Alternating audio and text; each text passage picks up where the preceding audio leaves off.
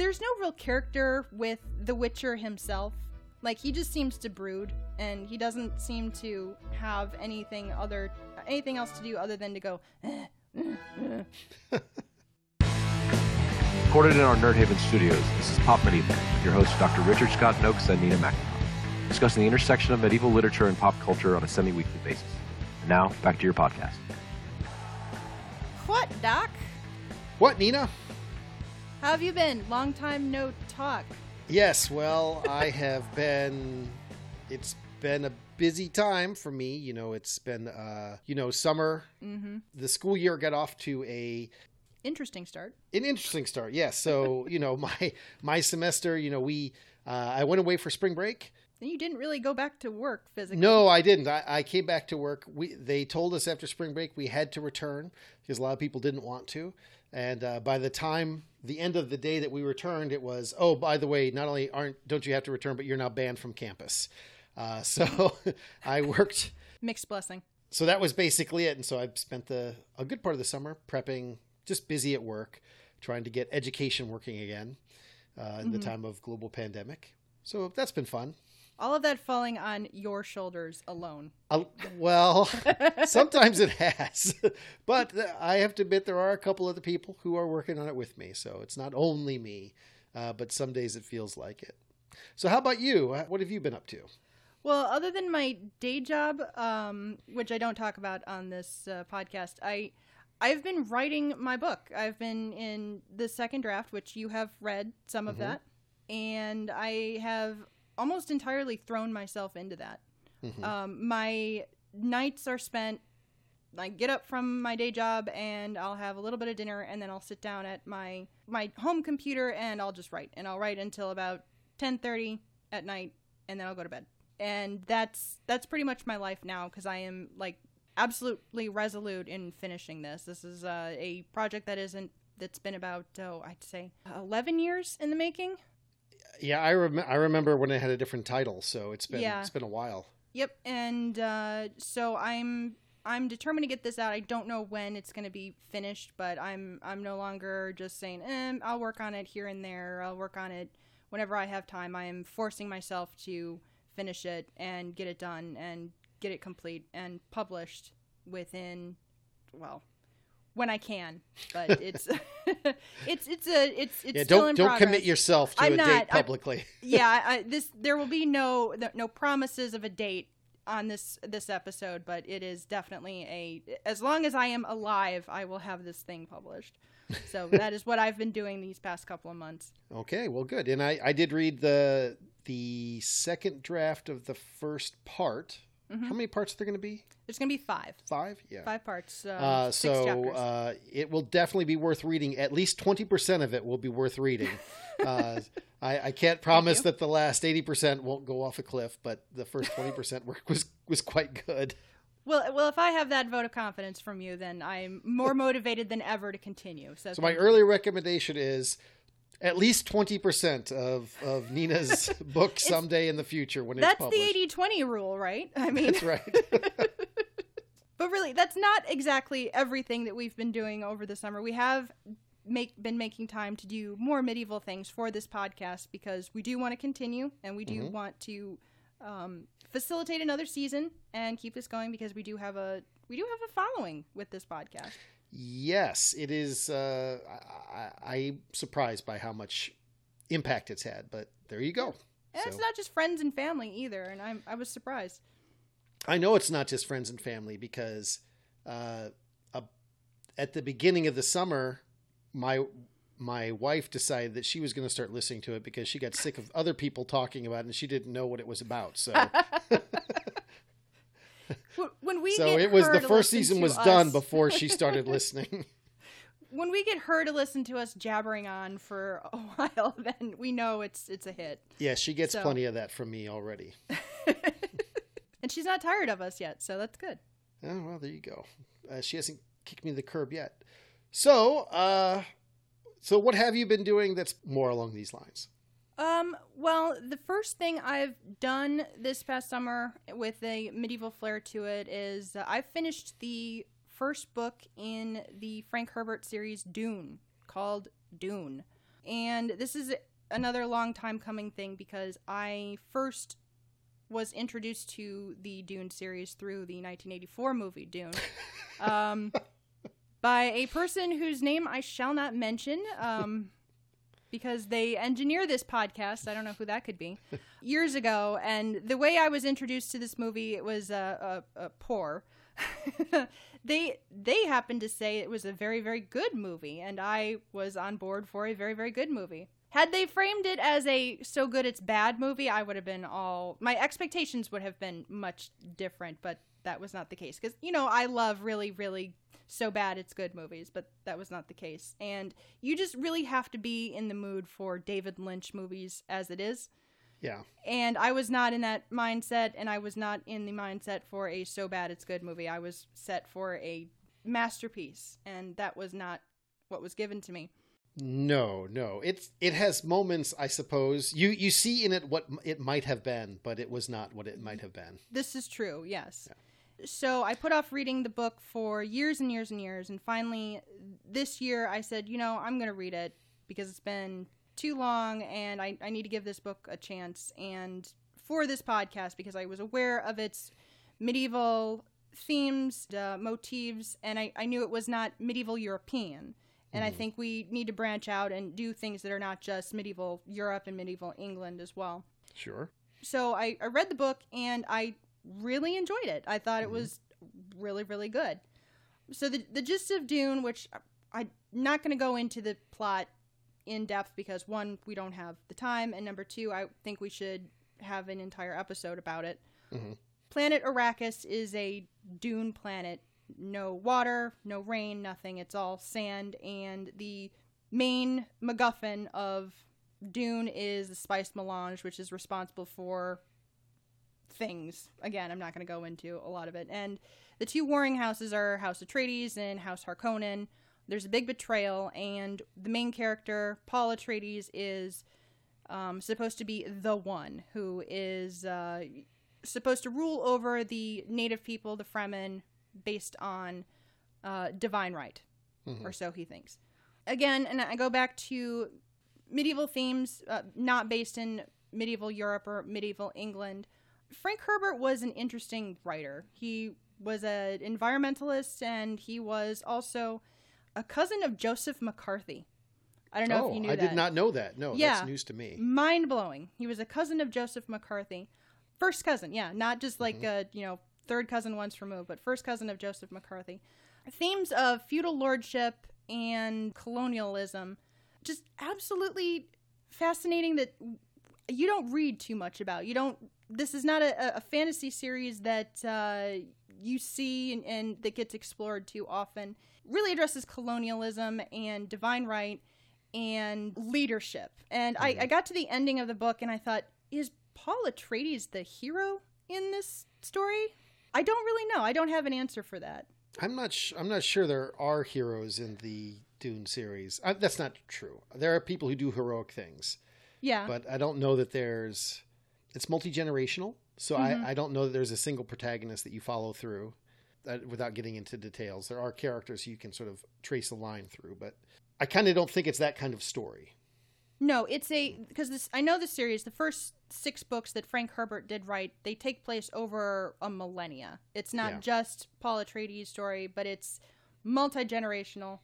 Sorry, uh, engineer Mike corrected me just now. Ten millennia of uh, multi generations uh, inhabiting this planet. Mm-hmm. The the question of you know do these people have the right to be here? That that that came up on in my mind, but I don't I, I don't think we we see that enough in fantasy. Well, I, we do see that a lot in fantasy, but I don't think we see enough medieval Middle Eastern uh, fantasy to or Middle Eastern yeah. lore, especially not in in our area in our historical area.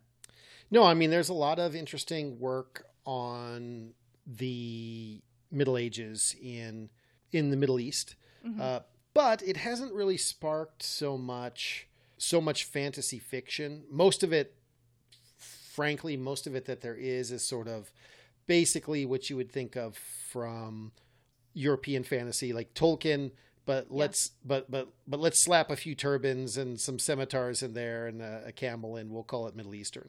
There's a little bit, uh, you know, there's a little bit of that there's to it. appropriation, but there's Yeah. no there's no not a lot of respect for the culture. There's not a lot of studying um, and understanding from that point of view. part of it too is that there's this uh, you know in thousand and one nights and uh, tales of aladdin and things we do have some a really interesting and rich tradition but a lot of it it gets sort of filtered through not just the european lens but also the lens of islam which is in conflict with some of the fantasy elements right which are kind of older pre-monotheistic elements hmm uh, in that. So Yeah. so it, so it is complicated and i think that's i don't think we can just say like well people just aren't buying those books so they don't exist but rather it is it is hard. There hasn't been a kind of singular figure who essentially in a tolkien kind of way or in a cs lewis kind of way created a world that then f- people later on could go like oh this is what it looks like now hmm But definitely a. I don't know if I'm going to continue the series, but I want to read more of either that fantasy or more into that history. Mhm. It's definitely an area that sparks my interest. Um, so there's that. Another medieval themed piece of pop culture that I got into over the summer was I watched a movie on Netflix called The Old Guard. yes i saw it as well Uh, and I want to hear your thoughts. Um, I, I picked up on it and I, I watched it because I had hoped it had a more medieval theme going for it than it did. Um, so this is more tangentially medieval. It was a decent movie. It was a, a tight, concise, had a good plot, well driven. Charlize Theron, just about everything that she's in, I can say she's she's going to be great. She's going to be the standout character in it. Uh, she kicks a lot of ass. Yeah, I felt like at some point there are certain scenes in the movie which ceased to be part of the movie and were just vehicles for showing just look how tough this actress is. Right. like she she is she can really fight. Yeah. Uh, or at least do a choreographed fight. Like uh, just go through film the top action stars. She's up there. I would say definitely if we were to come up with the top ten in terms of those who could do a legitimate fight scene, Mhm. she's up there. I can say the same thing about the actress that played Nile too. She she did a great job as well.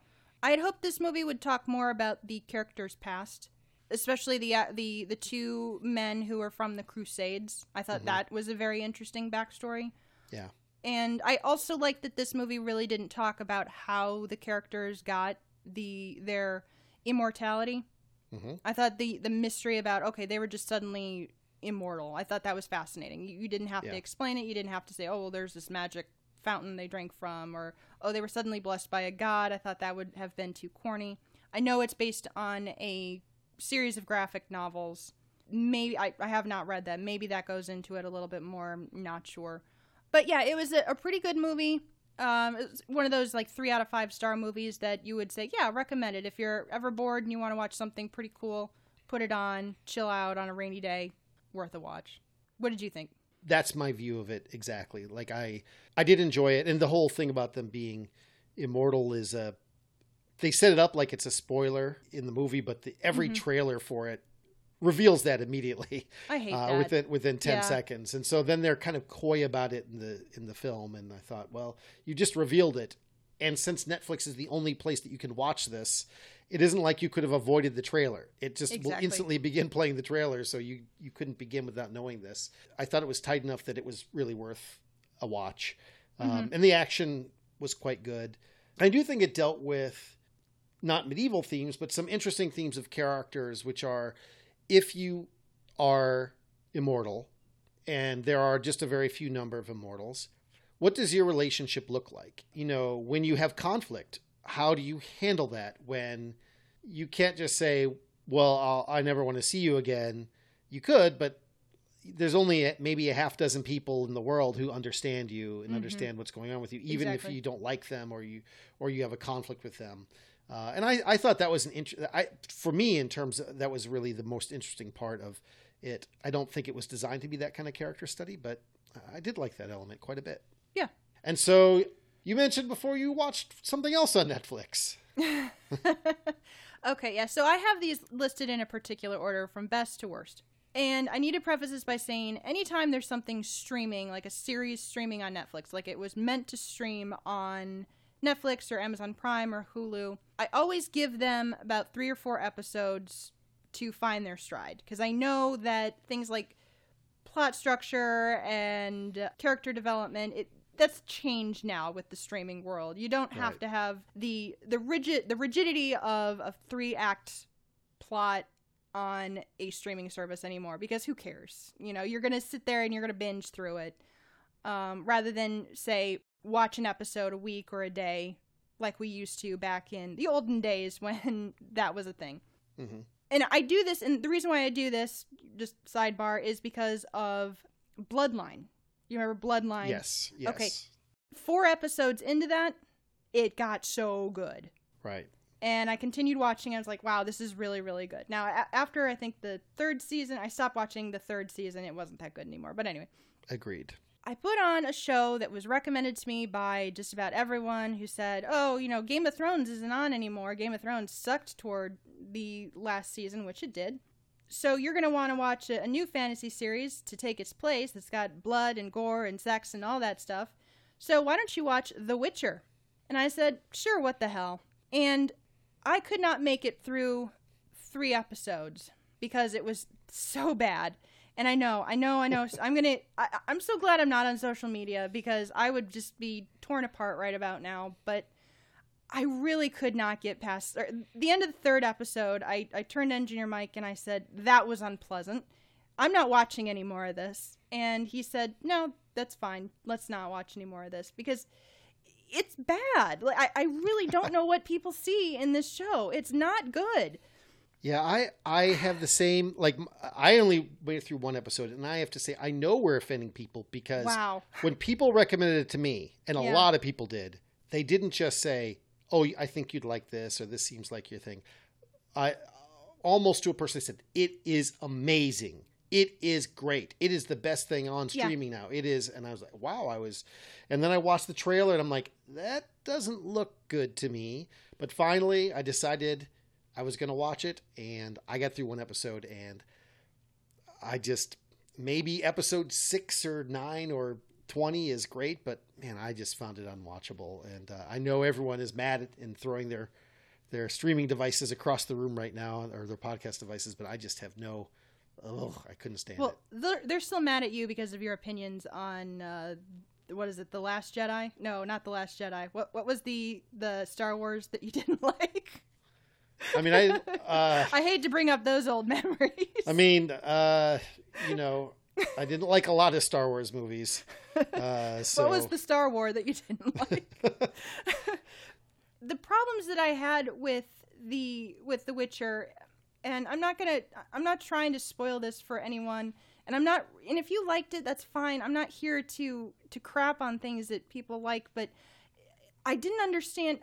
By the third episode, it became evident that there were three plot lines or three timelines that were going on at the same time, and I'm like, oh, okay, that's that didn't make any sense, and it that wasn't evident until just now, and I guess that explains a lot. But the very third or the very last episode that I saw, two very violent things toward women were going on Mhm. and I I just I noped out of that. I was like, no, no, no, I'm I'm not doing this. And look, I understand that there's very violent things that happen to women on on television shows, and it happens for a plot purpose, and it gets resolved.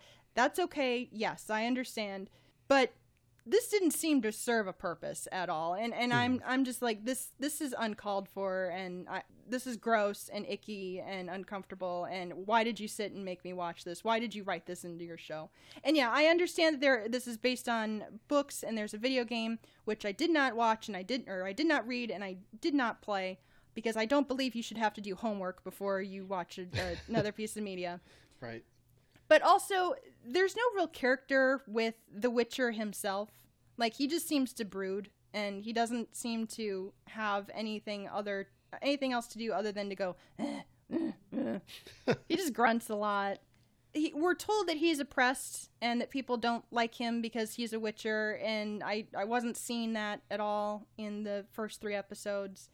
Then there was rape as a backstory in the first episode, and I'm like, no, don't do that And just no, I, I was just no. This is this is not cool. I don't like this. This this is not for me. Yeah, I didn't get far enough into it to say I don't like the themes. I didn't like the production quality, the acting, the dialogue. Basically, the like. Oh, I haven't I, I, it sounds like I'm crapping all over, the, and I kind of am in a little ways. But what I mean is, like, I can't even comment on the themes. I didn't get that far into it, but I was just like, and I'm not enjoying.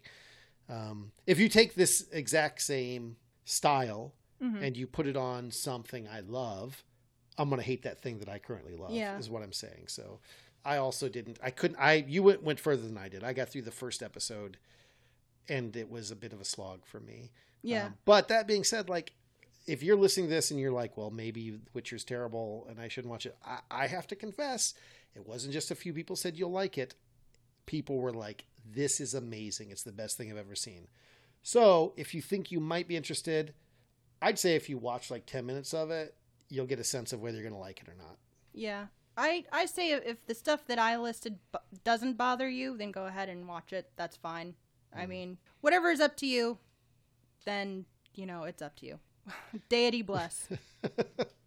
those were, yeah, those were the things that I did over the summer that had a medieval slant to them. Well, I, as you know, was pretty busy over the summer uh, trying to get, trying to basically transition, not just myself, but transition all the other, help my colleagues transition to online things and Mm-hmm. basically deal with pandemic and education stuff. Um, but I was actually able to squeeze in a couple other things. And one is kind of hoity toity, but um, I have one of the last visiting scholars uh, here in America uh, at the moment. Uh, she came to work for me, and so I I ran the visiting scholars program at my university for some years, but I never had a visiting scholar who was interested in what I was interested in. So always a bridesmaid, never a bride. My or in this case, always the wedding planner, right? So I was always setting, you know, uh, helping scholars come work with people in their field, and I never had someone in my field. And so finally, a professor who's a specialist in Tang Dynasty uh, literature, um, which would be contemporaneous with the with the European Middle Ages. Uh, she asked to come. Um, I was pretty excited, and then after the first, and then she wasn't able to come. And a year later, for for complicated reasons, bureaucratic reasons, they're not important. Uh, and then a year later, she was able to come, and I was pretty excited. And she arrived two weeks before uh, the pandemic publicly broke out in Wuhan. Oh my Uh, gosh. and so she, and so and, and then you know within a few weeks nobody was coming. Uh, most have left. I think we have got a couple visiting scholars left, uh, but I've got one of the last ones. And so I've been reading a lot of Tang Dynasty poetry uh, just to sort of learn about it from her, how the poetry works, and especially the poetry of uh, Li Bai, who sometimes, for reasons that I can't ascertain and she doesn't actually know either, is sometimes called Li Po in uh, English translations. Maybe that's a Cantonese name for him. I, I don't really know. Uh, Bai Jiu and uh, Du Fu, and these three, these three guys um, were really, aside from being Eastern Middle Ages poets, they were really perfect for. I felt the summer summer reading because you see often they have different themes that they play on, but all of them at some point will be there will be a, a, a series of poems which are I went to my summer home, uh, or sometimes they're kind of thrown out to the countryside because they're in political uh, disfavor, and I'm drinking wine and looking out at the evening or enjoying the outside world while while drinking wine, and it's just a real, it's just a really uh, even if you don't want to get into the details of how the poetry works like I did and things, it's just a really pleasant reading to read all three of them, Li Bai, Bai Jiu, and Du Fu. Those guys are really wonderful. And we'll be teaching about uh, Li Bai and Du Fu in my medieval lit class this this fall. She'll be taking the lead on that because, you know, she's definitely she she She's, she definitely knows more she than me. understands the language Yes. a little bit more. Now, Yes. Mm-hmm. question about that because I know you were studying Chinese a little bit uh, Yes. not too long ago. Is this helping with your study of the language? Not in the slightest. because it is my understanding of Chinese has helped me understand the way that the poetry functions Mm-hmm. because understanding how the tones work do. But the truth is, like, I mean, these are so old that the even they don't even use the simplified everything. Even in, in reading it or in hearing it, you're listening to a translation into modern Mandarin, right? Okay. Uh, Yeah. and just in the same way that knowing modern English doesn't really help you know Old English uh, language, or or Yeah. barely helps you. Like when I took Um, I took Homeric Greek in college, and that's not going to help me understand modern Greek, or Right. Yeah. Okay. Right. Yes, exactly. So I, I wish I could say yes, it's helped me, but the truth is they're they're really they're really far apart. The only thing it's helped me do is understand the poetry works in a really complicated way that I, I, I don't want to get into uh, right now, but just understanding how tones work and how the structure of the language works helps me understand how the poetry works. But it's not like I can read it in the original. The Mhm. best I could do is I can read some very, very simple things when it's translated into modern Mandarin. Uh, but it's got to be very simple because I am not good uh, at uh, at Chinese uh, at all. Like a dog walking on its hind legs. Is that the Yes, same? exactly. Exactly. Well, I did have uh, yesterday. I had two Chinese students on campus who were looking for directions, uh, and they clearly were having trouble communicating. And so I was able to explain to them in Chinese where they needed to go. And uh, you would have thought that I had, you know, uh, come down from the sky in a in a chariot of fire. Uh, they were just amazed at my Oh, Chinese, Elijah. which was worse than their English, to be clear. But I knew the information that I need to tell them, so I could. It was easier for me to compose it in my head and then tell them in Chinese rather than the Yeah. other way around, rather than them to try to interpret my English. So yeah. So anyway, Amazing. Yes. so uh, if anyone out there wants to uh, uh, meet me and practice their Chinese with me, uh, good luck with that. You will be sorely disappointed. My Mandarin is no, and my Cantonese is non-existent. So also, Yeah, they could educate you. yeah, uh, I it would be very easy to educate me from the point I'm at. the other thing that I've been doing, though, is something which it'll shock people to know I haven't done for years, really. And that is, I have been playing Dungeons and Dragons. And when I say that, I regularly and for decades now have had regular games of tabletop role playing games. hmm Which we've talked about on this podcast before. Oh, we have. Okay. Yeah. I, I never know if our conversations are recorded or not. Uh, yeah. oh, so everything like, is recorded.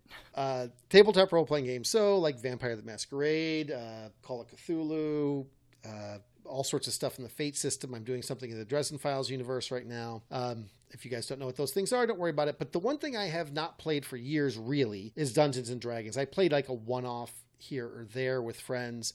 Um, and the reason is that I have, generally speaking, I like the universe of Dungeons and Dragons, but it tends to be set up in a way that see it, kill it, take its treasure.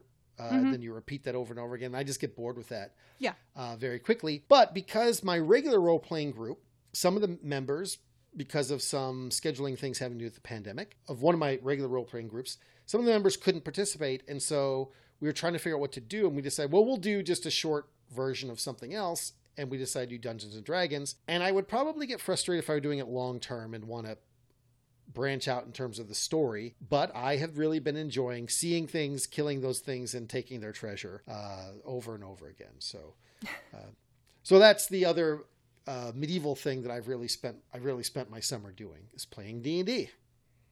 Sounds dorky. I am so cool. You would not believe my my level of cool. I, I, I, we, ha- you and I, and Engineer Mike, and a couple other pe- people have played D and D before, so I am fully uh, outing myself as being a dork at Wait, least once or twice. you and. I have played D and D together. Yeah, you taught us how. D and D or other Yes. tabletop games? No, well, other tabletop games too, but no, we've played D and D before. Wow, I did Yeah. not remember. and then we also pl- and then we played Pathfinder because we agreed that Dungeons Yes, and Dragons right. was a little bit too advanced for us. well, Pathfinder, if you're interested in playing Dungeons and Dragons, actually, Pathfinder is the good kind of gateway into that. And Yeah. it's appropriate. It's really appropriate for, like, it's set up when I was a child, uh, middle school, you know, there was this thing, there was this uh, D and D basic set. It came in a box. Yeah. It was kind of a gift set, and uh, and when I was in middle school, uh, I was probably 11 years old. I began playing because I was so cool, and I think Pathfinder fills that cultural role now. So if you know uh, someone who's young. Uh, I guess this is an early recommendation, right? If you know somebody who's young and interested in in D and D, but you look at the books, you're like, I don't want to spend like look at all these books. I don't know what to, where to start. Don't start with D and D, then start with Pathfinder. Pathfinder, give yeah, the Pathfinder definitely. set. Yeah. Mhm. We had a lot of fun playing Pathfinder. Yeah, I I, I love playing uh, role playing games, and I love when you get a good group. You can really create fun stories where, if at the e- in the end, if someone dies or someone's character changes dramatically, you you don't really care uh, because it was fun telling telling the story. Um, and I know it doesn't fit in here.